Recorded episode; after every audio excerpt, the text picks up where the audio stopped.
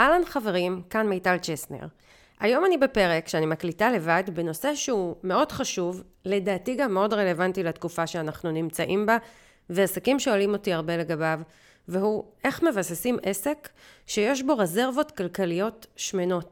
איך בעצם מגיעים למצב שעסק הוא, יש לו מספיק כסף שמחזיק אותו בתקופות שבהם uh, השוק לא מתפקד כרגיל, בתקופות שיותר קשה להם למכור, בתקופות שאנחנו נאלצים לעצור או רוצים לעצור, וזה אפשרי. כמו כל דבר בעסקים ובחיים, אם אנחנו רוצים שיהיה לנו משהו, אנחנו צריכים לדעת איך להגיע אליו ולכוון, גם להגדיר אותו כמטרה וגם לעשות פעולות שמשיגות לנו את המטרה הזו. וגם הסיפור הזה של אה, אה, לבסס בעסק רזרבות, זה משהו שאנחנו ממש, יש אה, התנהלות מסוימת ופעילויות מסוימות שאנחנו צריכים וצריכות לעשות כדי שזה יקרה. עסק אה, עם רזרבות, זה, זה לא קורה מעצמו. זה לא עם הגדילה אנחנו, יהיו לנו רזרבות, ועם זה שאני אמכור יותר, ועם זה שאני אעבוד יותר, יהיה לי רזרבות, בדרך כלל להפך. כי הרבה עבודה והרבה עשייה, היא מייצרת שני דברים. אחד, היא מאלצת אותנו להשקעות, שהרבה פעמים פוגעות ברזרבות הכלכליות, ושתיים, זה מאוד שוחק אותנו, וכשאנחנו נשחקים, זה פוגע ביכולת שלנו להמשיך. ולכן, כדי ליצור רזרבות כלכליות, אנחנו ממש צריכים לעשות צעדים מאוד ספציפיים, וזה מה שאני הולכת עכשיו אה, לדבר עליו ולפרט אותו פה. אני עובדת המון עם עסקים, ומגיעים אליי הרבה עסקים שבאמת הגדירו את המטרה הזו כמטרה ועושים הרבה טעויות, ואני רוצה ככה, רגע אחד לפני שאני פורסת את הנקודות שכדאי לשים אליהם לב, אני רוצה רגע להגיד לעסקים שבנושא הזה של גדילה עסקית אנחנו צריכים להיות מאוד מאוד זהירים. אנחנו צריכים להיות זהירים כי הרבה מדי עצות שניתנות בעיקר בישראל שאני שומעת שיש לנו שוק עם מאפיינים ועם סגנון ועם גודל ועם אתגרים מאוד ספציפיים לנו במדינת ישראל מקבלים עצות לא טובות מקבלים עצות שברוב המקרים מכניסות אותם להלוואות עלולות להקריס את העסק ולצערי ראיתי לא מעט כאלה וממש להפיל אותם כלכלית וחבל כי מדובר בעסקים טובים בעסקים איכותיים בעסקים עם פוטנציאל גדול שפשוט עושים טעויות כלכליות גדולות ממש ככה בשלבים יחסית ראשונים ועסק לא מצליח להתאושש מהם, הבית לא מצליח להתאושש מהם. כשאנחנו מדברים על עסקים קטנים אז אה, אה, הרזרבות שלנו קטנות וכל דבר עלול ממש להפיל אותנו עד כדי שלא יהיה לנו מאיפה לגייס את המרווח נשימה, את מרחב הנשימה ואת הכסף כדי uh, להשתקם ולגדול. יכול להיות שמקשיבים לי עסקים וחושבים שמה שאני אומרת פה מתאים כבר לעסקים uh, מתקדמים וגדולים ובאמת uh, הרבה מהעצות שאני אתן פה עסקים שכבר פעילים תקופה וכבר מתקדמים תקופה יוכלו לקחת וליישם יד אבל אני חושבת שעסק בכל שלב שהוא נמצא בו כדאי להקשיב טוב טוב למה שאני אומרת פה א' כדי להימנע מטעויות בדרך וב' אם מהרגע הראשון אני מכוונת ממש כמטרה שבעסק שלי תהיינה רזרבות כלכליות ושמנות, אז אני יכולה באמת להגיע לזה, גם אם ייקח לי שנתיים, שלוש, ארבע שנים, שבע שנים, אני אגיע לזה אם אני אכוון לשם מההתחלה, בשונה אם מה שנקרא אני אקפוץ למים ואני אומר לעצמי כשאני אגדל, כשהעסק יתייצב, כשהעסק יתבסס, אז אני אוכל להגשים את המטרה הזו, אז אה, אה, לא. אני כן שמה אותה כמטרה מהרגע הראשון, גם אם אני מבינה שאני יכולה ממש להשיג אותה בפועל כעבור תקופה ממושכת. אז אחת העצות המשמעותיות והנפוצות שאני שומעת שעסקים מקבלים זה אם אתם רוצים להיות גדולים ואם אתם רוצים להיות רווחיים ואם אתם רוצים להיות uh, מה שנקרא עסק שמכניס סכומים מאוד יפים וגבוהים בשנה ונשאר עם הרבה כסף, אתם צריכים להשקיע, אתם צריכים להוציא. אני לא מסכימה עם הגישה הזו. אני 23 שנה בעסקים, אני 12 שנים הייתי מנהלת שיווק ועבדתי בתפקידים בכירים בחברות מהגדולות בישראל ובעולם, במותגים ענקיים, דיסני, לגו, פררו, קינדר ובאמת עוד המון מותגים ואף אחד מהם לא הולך ומוציא כמויות של כסף ומשקיע השקעות גדולות ומפזר כסף בשביל להיות גדול. להפך. העצות האלה, העצות האלה שבאות בגישה הזו של תשקיעו, תשקיעו, תוציאו, הן מגיעות מלהתבסס או לקחת רפרנס מעסקים שעובדים בחו"ל, ששם קהל היעד הוא עצום, הוא מאות מיליונים, בשונה מהקהל הישראלי, שאנחנו הרבה הרבה הרבה פחות לרוב העסקים. המקסימום שיש להם פה קהל פוטנציאלי הוא מאות אלפים ולא מאות מיליונים כמו שיש בעולם. לפעמים העצות מגיעות מעסקים שהם כבר גדולים ומבוססים וקצת שכחו איך זה להיות בהתחלה ואיך זה להיות בשלבים שהעסק עדיין לא מבוסס ואין לו עדיין רזרבות. או שאני גם שמעתי על עסקים שמשווים את עצמם או לוקחים רפרנס מעסקים שהמודל העסקי שלהם הוא שונה לחלוטין מהמודל המסחרי הסטנדרטי של עסק בישראל, לוקחים אה, רפרנס מסטארט-אפים שמשקיעים המון כסף, והנה בזכות זה שהם השקיעו המון כסף אז הם אה, גדלו וקנו אותם בכסף. סטארט-אפים זה מודל עסקי שונה לחלוטין, זה מודל שבו אנשים עובדים בחברה ומקבלים כסף ממשקיעים חיצוניים, לרוב הם לא מסכנים בעצמם את הכסף שלהם, והמודל נשען על זה שבשלב מסוים ירכשו את החברה ובכך אה, העלויות יתכסו והרבה מאוד סטארט-אפים נופלים והרבה מאוד סטארט-אפים מתרסקים והרבה מהם לא מצליחים בכלל להתבסס, אז זה לא המקום לקחת ממנו רפרנס. אני ידועה בשמרנות שלי, ואני יכולה להגיד שבזכות השמרנות שלי, יש לי עסק שהוא קודם כל ולפני הכל רווחי מאוד, יש לי רזרבות כלכליות, העסק שלי יציב, העסק שלי עומד בתקופות מאוד מאוד מאתגרות, וזה אחד הדברים הכי חשובים לי. יציבות היא חשובה לי מאוד ואני מאמינה שיציבות היא גם חשובה לרוב מי שמקשיב לי. כי לגדול ולהעז ולעשות דברים אה, אה, גדולים, כן, אני רוצה את זה וכולנו רוצים את זה. אבל אנחנו רוצים את זה ממקום של יציבות, אנחנו רוצים את זה ממקום שלא מסכן אותנו, את הבית שלנו, את המשפחה שלנו, את העסק שאנחנו אוהבים. וזה אפשרי כשאנחנו אה, מבינים מה שנקרא איך לנהל את אותו עסק שהוא אה, גדל מתוך יציבות ולא עסק שהוא גדל ומעמיס על עצמו סיכונים גדולים שעלולים להפיל אותו ובהרבה מקרים אה, גם מפילים. אני תכף אגיע לאיך כן, אני לא רוצה יותר מדי להבהיל אבל אני כן אגיד דבר אחרון. החשיבה הזו שאם אני מוציאה כסף ומשקיעה כסף והולכת לספקים ושמה אצלם הרבה כסף וקונה דברים או מביאה עובדים היא, היא, היא תיצור לי שפע? ממש לא. זה לא שפע. זה ניהול עסקי לקוי. העסקים הכי גדולים ומי מאיתנו שעובד בארגונים גדולים או עבד בארגונים גדולים או עובד עם ארגונים גדולים אנחנו יודעים כמה שארגונים גדולים ורציניים הם שמרניים, הם אפילו קמצנים, הם ממש לא הם מפזרים כסף בשם המחשבה שאני, מה שנקרא, אני אשלם הרבה, אני אקבל הרבה, לא בהכרח. יש שלבים בעסק ויש מצבים בעסק שאנחנו כבר יכולים להרשות לעצמנו להשקיע ובשפע ואפילו בעשרות ומאות אלפי שקלים של השקעות, אבל רק אחרי שביססנו יציבות מאוד מאוד גדולה. אז בואו אני אגיע לתכלס, איך אנחנו כן עושים את זה, איך אנחנו כן מבססים את העסק הזה ש... שיש בו רזרבות. אני אגיד שאנחנו רוצים רזרבות כלכליות שמנות כולנו. וזה לא קשור לחוסר צניעות, וזה לא קשור לרדיפת בצע, וזה לא קשור לגרידיות, זה לא קשור לשום דבר מהדברים האלה. לרצות שיהיה לי אה, רזרבות כלכליות, קשור ליציבות הכי בסיסית שלי בחיים, כבת אדם, במקרה שלי כאימא, כבעלת משפחה, כמישהי שבסופו של דבר הכסף הוא אמצעי להתקיים. הוא אמצעי להתקיים והרזרבות משרתות אותי בתקופות שאני, שאין לי, או מאפשרות לי חיי רווחה, או ואו מאפשרות לי לחסוך לעתיד, לתת ל, לילדות שלי, למשפחה שלי, למי שאני רוצה לתת.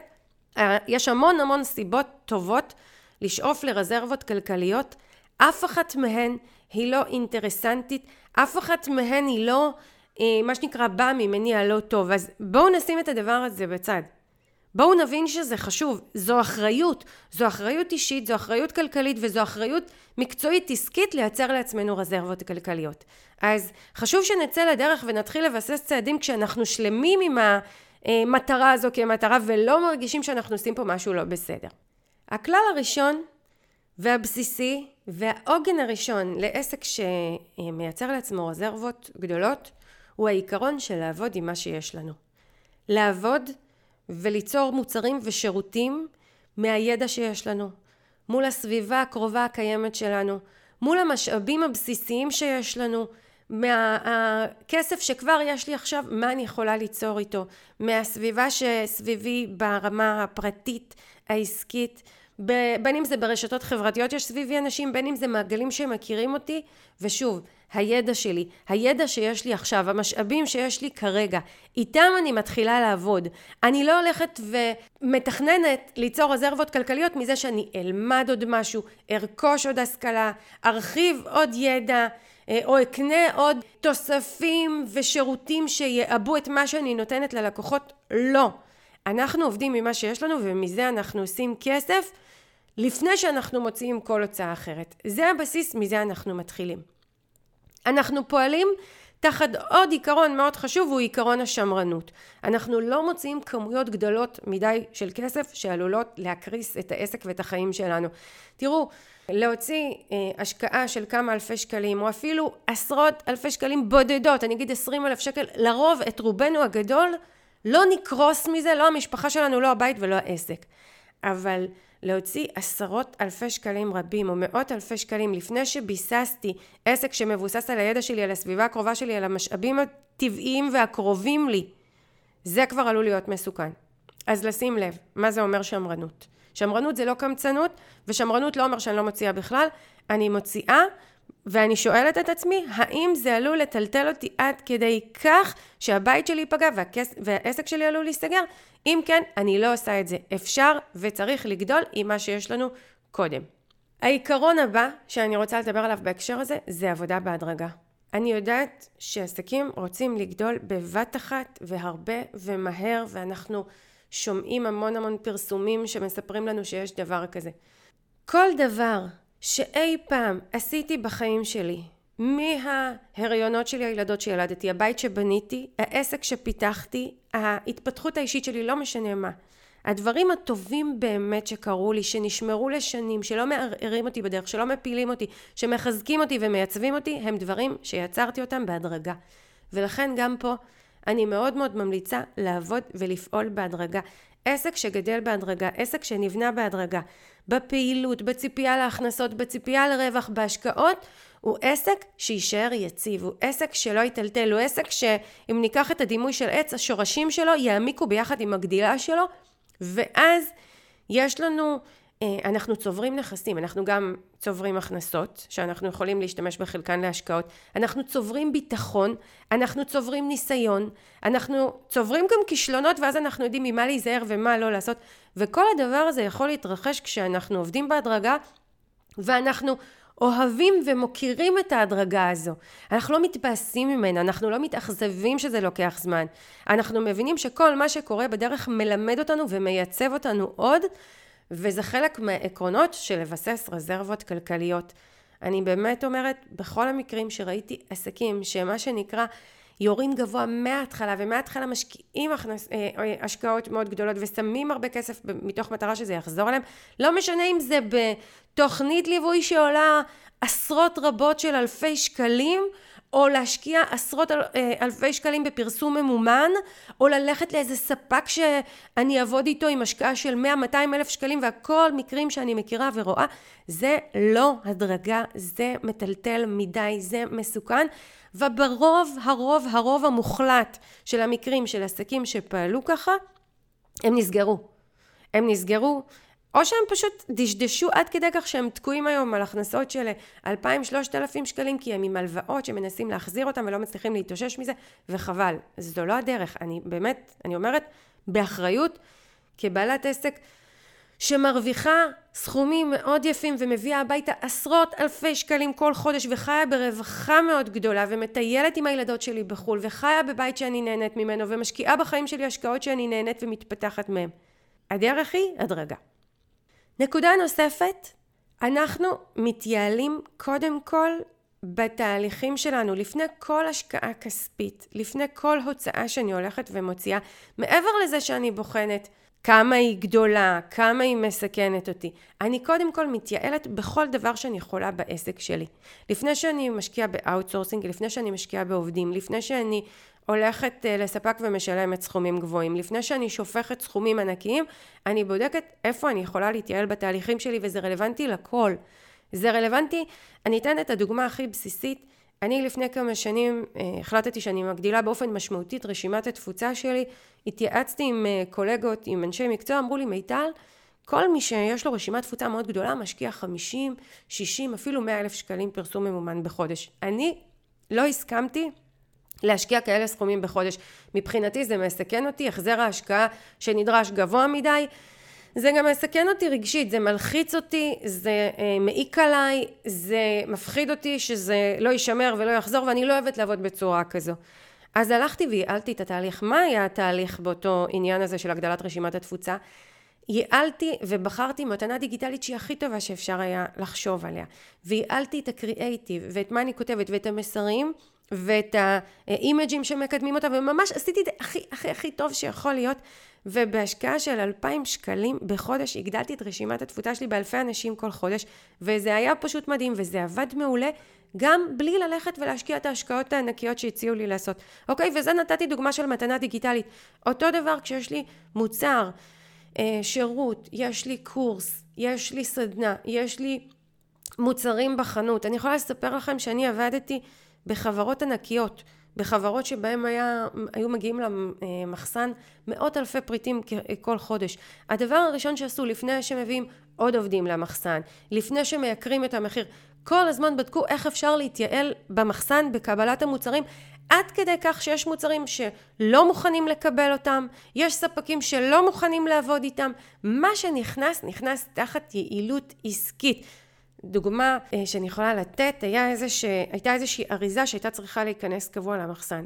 הכללים במחסן היו כאלה שאריזה נכנסת כל עוד היא מחולקת לארגזים, היא מחולקת למקבצים של כמות מסוימת בכל ארגז וזה ניתן לספירה. למה? כדי שיהיה יעיל, כדי שכשנכנסת סחורה למחסן, ייקח כמה דקות בודדות לקלוט את הסחורה, אה, לוודא שהיא תקינה, לספור אותה ולהכניס אותה למלאי. אם הגיע ספק שהסחורה לא ממוינת, לא מסודרת לפי כמויות, לא ניתן להכיל אותה, הוא לא היה נכנס למחסן. הנה התייעלות תהליכית. ולהתעקש על זה לפני שאנחנו משקיעים כל השקעה כספית. אה, אני יכולה להגיד את זה לגבי מכירות. באים בעלי ובעלות עסקים ומגלים שהם מאוד גדלו ויש הרבה פניות לעסק והולכים ומחפשים איש מכירות. איש מכירות טוב מאוד מאוד קשה למצוא, גם אם כבר הצלחנו למצוא אנחנו צריכים להכשיר אותו, לעקוב אחריו, זה יכול לקחת חודשים עד שאיש מכירות יחזיר את ההשקעה בצורה שבאמת ימכור טוב, באותנטיות, בצורה שמביאה לנו לקוחות טובים ולא מסכנת את המכירה ומפילה עסקאות בדרך. ואני אומרת, לפני שאני הלכתי והבאתי אשת מכירות לעסק הפרטי שלי, קודם כל ייעלתי את כל תהליכי המכירה, בין אם זה אה, מה אני מציעה ודפי הנחיתה שלי ומעמדי המכירה שלי ומה כתוב בכל מקום וטיפול בהתנגדויות ועשיתי את כל העבודה שאפשר כדי שיגיעו לקוחות בשלים כדי ש...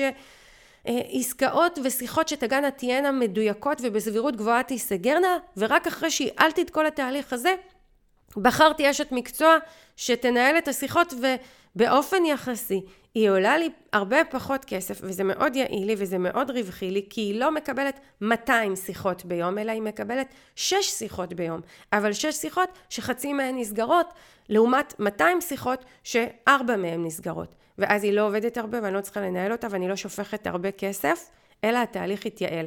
אז העיקרון שתיארתי פה, להתייעל תהליכית. לזהות את צווארי הבקבוק בעסק ולפתור אותם לא באמצעות עזרה מבחוץ, לא באמצעות השקעה כספית, אלא התייעלות של התהליכים אה, מבפנים. ואל תהססו. אל תהססו להוריד מוצרים, אל תהססו לשנות מוצרים, להוריד חלקים ממוצרים, להוציא מוצרים מהמלאי, לשנות קורסים, לשנות סדנאות, לייעל תהליכי ליווי, ממש כל דבר. עכשיו, אני לא אומרת לא לקחת outsourcing, לא אומרת לא להשקיע השקעות, ולא אומרת לא להביא עובדים, בהחלט כן. אבל אחרי שהתייעלנו בצורה המיטבית, ואנחנו שולטים שליטה מלאה בתהליך, ואנחנו מבינים מה צריך לקרות שם, ואנחנו מוודאים שאנחנו כמנהלי מנהלות העסק ייעלנו כל מה שאפשר בדרך, ואז אפשר כבר להכניס ספקים, העלויות שלהם הופכות להיות מדודות, זה לא פוגע לנו ברווח, זה רק מגדיל את היעילות. נקודה נוספת שאני אה, רוצה לשים עליה דגש, שהיא הכרחית אם אנחנו רוצים לייצר רזרבות אה, כלכליות, למכור ברזרבה. ומה זה אומר למכור ברזרבה? שלוש אה, נקודות, שלושה עקרונות. אחד, המחיר שלנו צריך להכיל בתוכו רווח ורזרבה. אם אני מוכרת רק בהתאם לעלויות, רק בהתאם לשעות, ולא מה שנקרא מכניסה למחיר גם את הרזרבה הזו שאני צריכה ואת ה buffer הנוסף שיהיה לי לקדימה, אני לא אוכל אה, לייצר רזרבות. אז המחיר שלי, אני לא אומרת מחיר יקר, ואני לא אומרת מחיר אה, גבוה מדי, אבל זה כן צריך להיות מחיר שלוקח בתוכו רווח ורזרבה. עכשיו, רווח אני אה, מתייחסת אליו כמה שעוזר לי להתנהל ברמה היומיומית, הרווחה שיש לי בבית ובחיים ובעסק, אבל יש גם את האקסטרה הרזרבה שזה רזרבות לקדימה. וזה אומר שאנחנו צריכים מאוד מאוד להיות קפדנים עם המחיר ולא להתפשר עליו. עכשיו אני עוד מעט אגיע לשיווק שמאפשר לנו למכור. במחירים האלה שמייצרים רזרבות, אבל זה כלל. עסק שרוצה רזרבות הוא עסק שהמחירים שלו מכילים רזרבה. מה זה עוד למכור ברזרבה? למכור כמות יותר גדולה ממה שאני חייבת. אני מכוונת לזה. לא תמיד אני אמכור יותר ממה שאני צריכה, אבל אני אכוון לזה, ואני יכולה להגיד, מהמקרה שלי, ברוב המקרים אני מוכרת יותר ממה שאני צריכה. אם אני יודעת שלצורך העניין, נקודת האיזון שלי היא שאני צריכה למכור מקורס מסוים ל-40 משתתפים בשנה, כדי שהוא יהיה לי רווחי יחסי את העלויות וישאיר לי רווח בסיסי למחיה ולחיים, אני כן אכוון למכירה של 60 ואפילו 80, כדי שהוא יביא לי עוד רווח ועוד רזרבה. אז המכירות ברזרבה צריכות להיות גם מכירות כמותיות יותר גדולות, ושוב, זה קשור לשיווק שאני תכף אדבר עליו, אה, וזה מוביל אותי לנקודה השלישית בתוך מכירות ברזרבה, ומספר אה, מכירות יזומות גדול. זאת אומרת, עסק שהוא רק נשען על זה שפונים אליו, הוא עסק שלא הצליח לייצר לעצמו רזרבות. אבל עסק שיש לו מערך שלם של מוצרים ושירותים ושיווק, שהוא דרכם יוזם את המכירה, מציע לקהל, לא רק מחכה שיפנו, אלא יוזם את המכירה בעצמו, יוזם את הקמפיינים, קמפיין, אני לא מדברת על קמפיין ממומן בפייסבוק, אלא אני מדברת על פרויקט שיווקי מסחרי, שבעצם אומר לקהל, יש פה אה, קטגוריה של מוצרים מסוימת, והיא כרגע מוצעת באיזושהי הטבה, בואו לקנות. או יש לי קורס והוא נפתח כרגע, וזה מה שהוא מכיל, וזה מה שלומדים בו, ואלה התוצאות שהוא מביא אותך, בואו לקנות. זו מכירה יזומה, וזה רלוונטי לכל עסק, מוצרים, שירותים, עיצוב, באמת, הכל הכל הכל, עסק שרוצה רזרבות צריך שתהיינה מכירות יזומות. אז אמרתי פה שלוש נקודות, מחיר עם רזרבה, כמות מכירה עם רזרבה ומכירה יזומה. העיקרון הבא שאני רוצה אה, לשים עליו דגש לעסק שמכוון לרזרבות הוא לכוון למחזורי מכירות גבוהים. עכשיו, אני יודעת שבתחילת הדרך זה לא אפשרי, לקח לי, בוא, בוא נשים את הדברים על השולחן, לקח לי שנתיים להתחיל להרוויח ולקח לי אני חושבת כמעט שבע שנים להתחיל ליצור לעצמי רזרבות שמנות, אוקיי? אלה הפרופורציות ואני אשת שיווק ואני אשת מקצוע ועושה את הדברים הכי מקצועי שיש ויודעת לעבוד. אלה, מה שנקרא, זה הזמן שלקח לי כדי לתת פרופורציה. אבל מהרגע הראשון שפתחתי את העסק, מהשנייה הראשונה, ידעתי שאני מכוונת למחזורי מכירות גבוהים. ידעתי שזה ייקח זמן, ידעתי שזה דורש את הדרך שאני מתארת פה, אבל כיוונתי לזה. לכוון למחזורי מכירות גבוהים דורש מאיתנו, אה, בעיקר למי שמוכר בישראל, להציע מוצרים ושירותים מעובים, רחבים, בעלויות של, אני אגיד אפילו אלפי שקלים, ולמכור מהם הרבה יחידות לאורך השנה והשנים. בישראל, מכירה של מוצר קטן בהרבה יחידות, לרוב תהיה מוגבלת גם אם הצלחתי למכור איזשהו קורס דיגיטלי, או מוצר שיש לי באלפי יחידות, זה עדיין לא מספיק בשביל לייצב אותי כלכלית לשנים. ברוב המקרים זה לא מספיק להחזיק, אני לא מכירה עסק שמחזיק את עצמו אה, בצורה הזו. אה, כל, כל, כל העסקים שאני מכירה בישראל, ולא משנה אם זה עסקי עיצוב, ידע, אדריכלים, אה, עיצוב גרפי, בניית אתרים, קורסים, סדנאות ייעוץ, כל העסקים שבאמת מצליחים אה, להיות יציבים כלכלית ולייצר רזרבות, אלה עסקים שיש להם מוצרים ושירותים שעולים אלפי שקלים ומעלה. אז זה אה, חשוב, יחד עם מה שאמרתי קודם, אה, מכירות יזומות ושאיפה למכור הרבה יחידות מהמוצרים האלה, זה בעצם מביא אותנו לפוטנציאל של יצירת רזרבות ולרזרבות בפועל. נקודה נוספת, לא מתפשרים על מחיר. לא מתפשרים על המחיר של המוצר שלנו.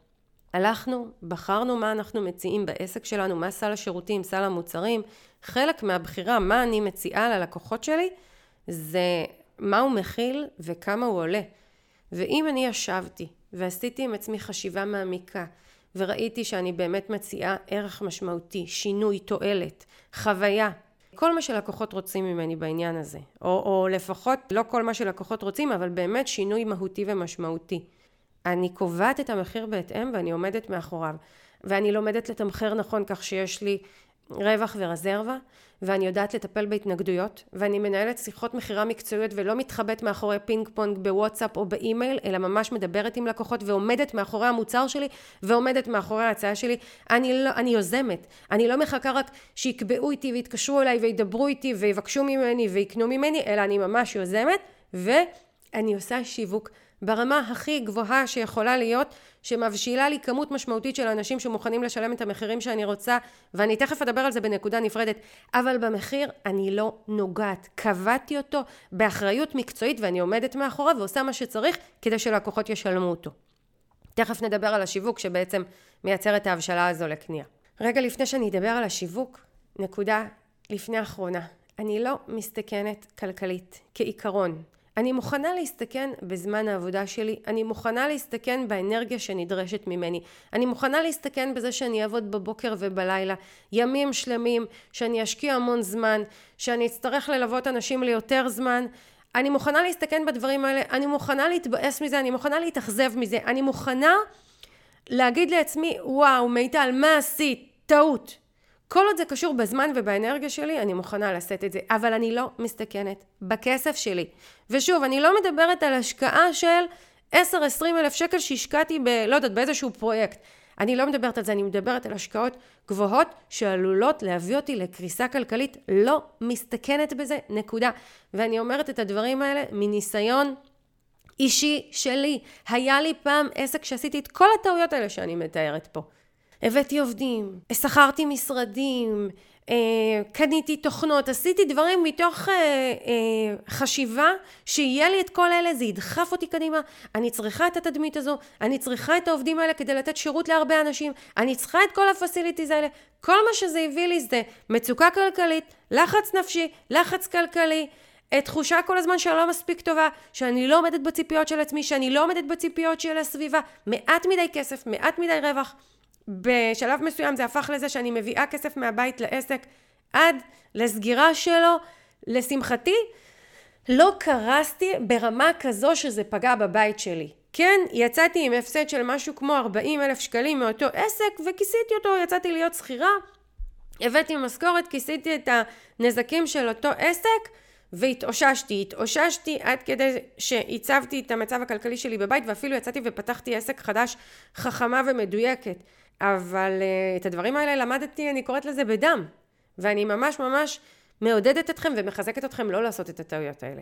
ואני מגיעה לנקודה האחרונה שקשורה קשר הדוק וישיר לעיצוב, ה... אה, ליצירת רזרבות קדימה ולעבוד עם עסק שיש בו רזרבות שמנות וזה שיווק שהוא ממצב וממתג אני דיברתי במהלך הנקודות האחרונות על אה, כל הנושא המסחרי של השיווק, שזה בחירה של סל שירותים ומוצרים, תמחור, אה, פרויקטים יזומים, הצעות יזומות, אה, מכירה.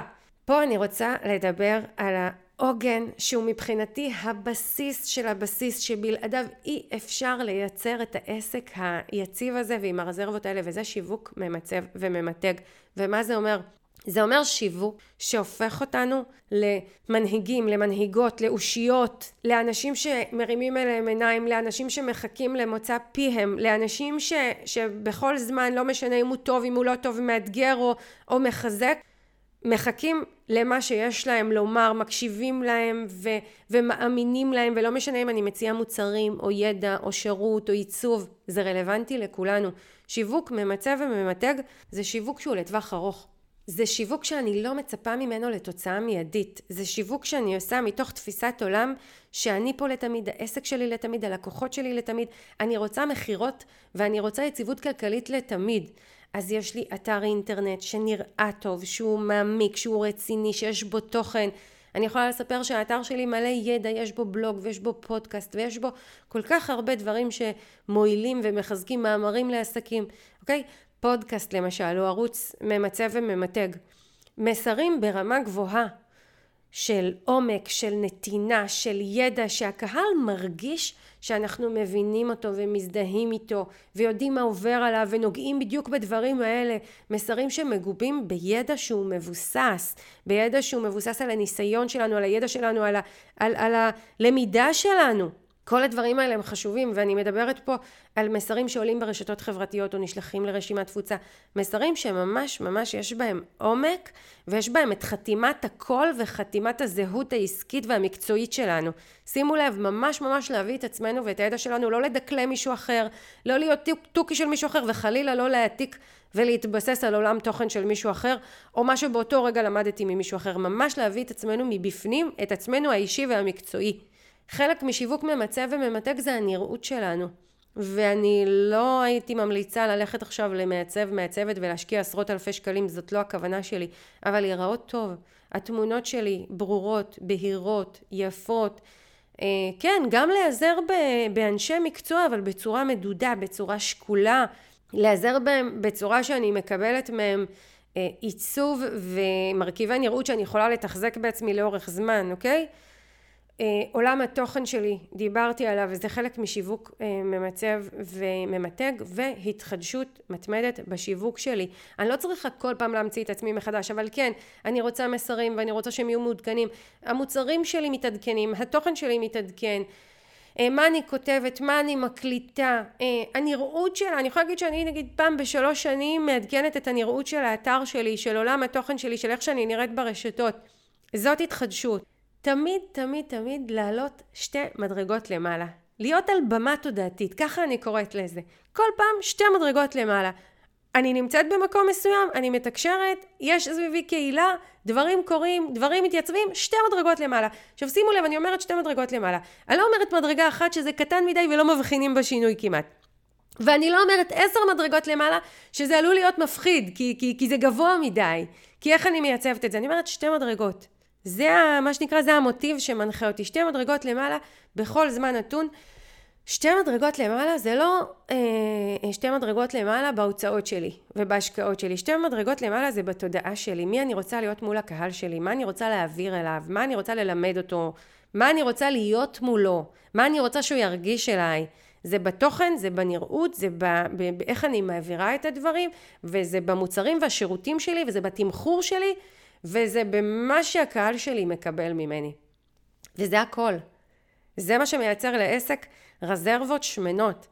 אני אה, שמתי לי למטרה, אני משתפת בכנות, שמתי לי למטרה ראשונה, כשאחרי שביססתי את העסק שלי, הייתה לי המטרה הראשונה, אני רוצה שיהיה לי מיליון שקלים בצד מוכן להשקעות. אוקיי? Okay? שכל אחד ואחת מאיתנו יעשו את זה בדרך שמתאימה להם, להשקיע בשוק ההון, אה, לשים את הכסף בבנק, שזה לא המלצה של אה, משקיעים, ואני בטח לא אה, משקיעה שיכולה לתת עצות, או שאני, זה לא שהעצות שלי על השקעות הן אה, מבוססות על ידע מקצועי, אני לא ממליצה לכם איפה להשקיע.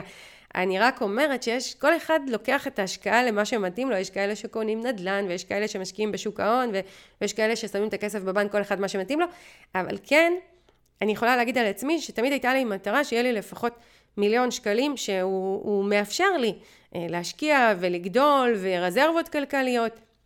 ואני מאוד קרובה לזה, מאוד מאוד קרובה לזה, על אף שאנחנו חווים כבר, אה, אני חושבת כבר כמעט ארבע שנים של טלטלות, קורונה, אה, פוסט קורונה, מלחמה, כל מיני דברים שקורים, משק ישראלי שמאוד היטלטל בשנה האחרונה, עוד לפני המלחמה, כל מה שהולכת להביא המלחמה אחריה, אלה טלטלות, ולמרות זאת אני מצליחה לייצר את הרזרבות האלה ולהתקרב למטרה שלי, ואפילו אה, אה, מה שנקרא מתחילה לנבוט בי המטרה הבאה, וזה נורא כיף וזה אפשרי כשאני עובדת תחת העקרונות שתיארתי פה. עקרונות שמייצבים אותי, עקרונות שמייצרים לי רווחה ועקרונות שמייצרים לי רזרבה בחיים. אז אני מקווה שעזרתי ועשיתי סדר ומיקדתי. אפשר לשאול אותי כל שאלה על הפרק הזה בקבוצת עושים עסקים גדולים עם מיטל צ'סנר בפייסבוק. ואם אהבתם אותו, אז אני אשמח גם שתגיבו לי בספוטיפיי, אפשר להגיב על פרקים וזה נורא כיף לי אה, לראות את התגובות שלכם, ותשתפו אותו עם חברים באופן פרטי, ותשתפו אותו ברשתות החברתיות. זה מחזק אותי להמשיך ולהקליט ולהתאים כמה שיותר את התוכן למה שעסקים מבקשים ורוצים לדעת. אני אגיד לכם תודה רבה על האמון, תודה רבה שאתם פה מקשיבים לי, ושיהיו לנו בשורות טובות ועסקים גדולים. להתראות.